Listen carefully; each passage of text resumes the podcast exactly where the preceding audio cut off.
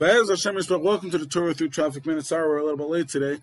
The Gemara Megillah says that even though the bracha of Maidim, the bracha of thanking Hashem, should really not be in the place that it is in Shemoneh Esrei, we still put it next to the bracha of Avodah, of servitude of Hashem, bringing the Karbanis, which is the bracha of Ritzei, because Avodah v'hoidah milsi, because thanking Hashem and serving Hashem is one thing.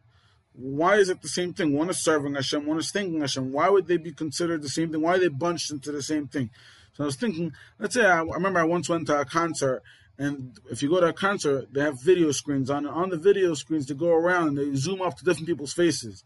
And some people are on their phones or on their devices texting, you know, at the concert. And it goes to show when you see them in the video screen on their phone, it looks so pathetic. You know, when you're doing it yourself, you don't really notice it as much. When you'll see it on the video, you look at the guy from the outside, like, this guy is wasting his time. He's sitting there at a concert, enjoy the concert, right?